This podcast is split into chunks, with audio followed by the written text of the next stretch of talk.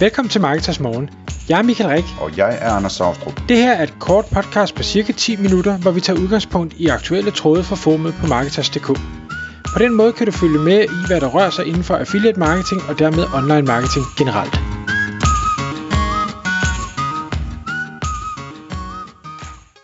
Godmorgen Michael. Godmorgen Anders. Marketers Morgen podcasten kører her klokken 6 om morgenen, og vi skal i dag tale om noget, som du har fundet i nogle kasser op på loftet. ja. Kan man.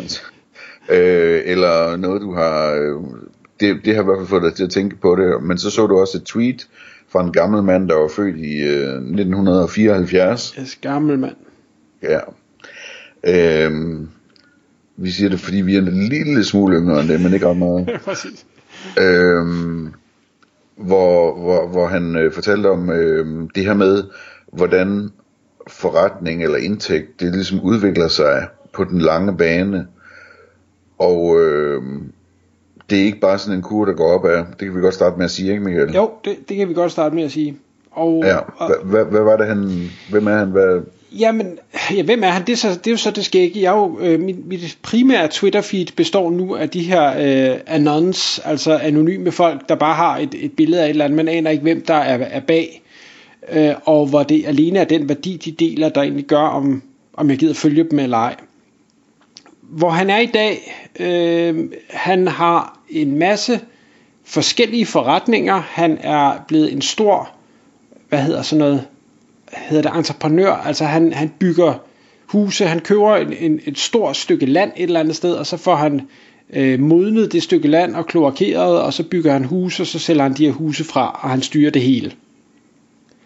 Så, Okay. så han er blevet, og, og det er bare en af hans forretninger, så, så i dag, det er der, en rigtig forretning. det, er en, ja. det, det ved jeg ikke, men det er i hvert fald en forretning, hvor han tjener rigtig, rigtig mange penge. Det er sådan, at man kan køre en tur med sine børn øh, senere, og så vise dem, hvad det er, man har lavet, ikke? Det synes jeg, det er en rigtig forretning. Han har en stor stjerne hos mig, fordi han ejer et bjerg. Ja, okay. det synes jeg, det, det, cool. altså, det er fint nok, du har en ø, men har du et bjerg? Det synes jeg er cool. Nå, hvor man kan jeg faktisk godt øh, hjælpe dig med, hvis du gerne vil have et bjerg i Grækenland, hvordan du får, det ved jeg godt, hvordan øh, det fungerer. Det koster ikke noget. Nej, okay, jamen, det tager vi lige bagefter så. Ja.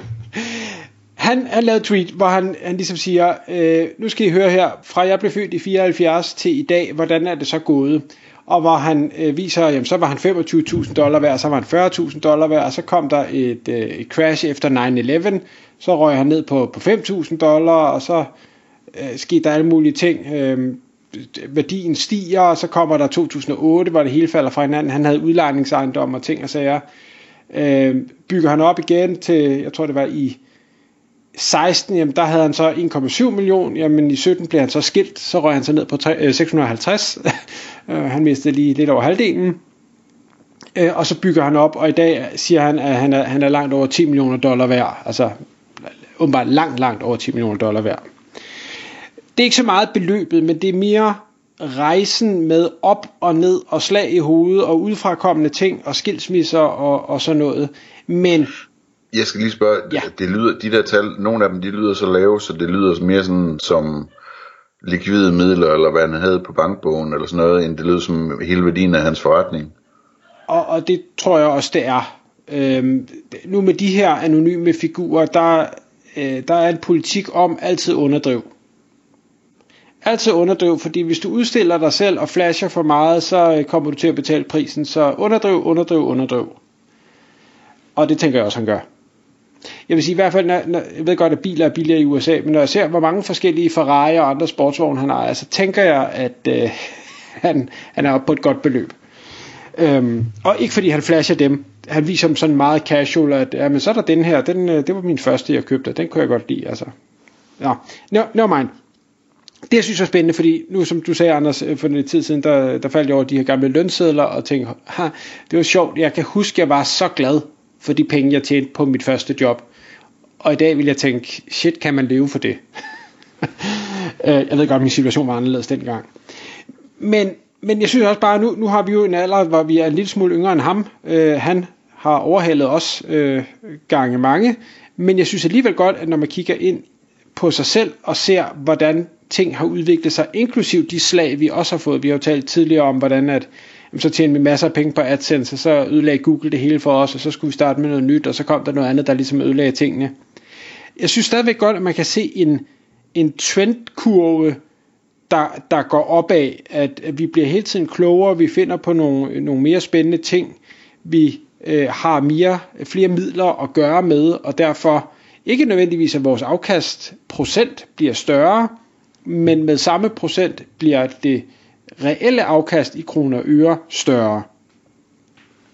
Jeg synes også, og, og, og nu kan jeg jo se på, på mig selv, øh, jeg, jeg tog sådan et eksempel, vi måske alle sammen kan forholde os til, at der for mange år siden, der legede vi med AdSense. AdSense har jo altid haft en, øh, man har altid kaldt det, det er nok den, den dummeste, dårligste, ringeste måde at tjene penge på overhovedet, og, og omsætte sin trafik til, til penge, det er AdSense.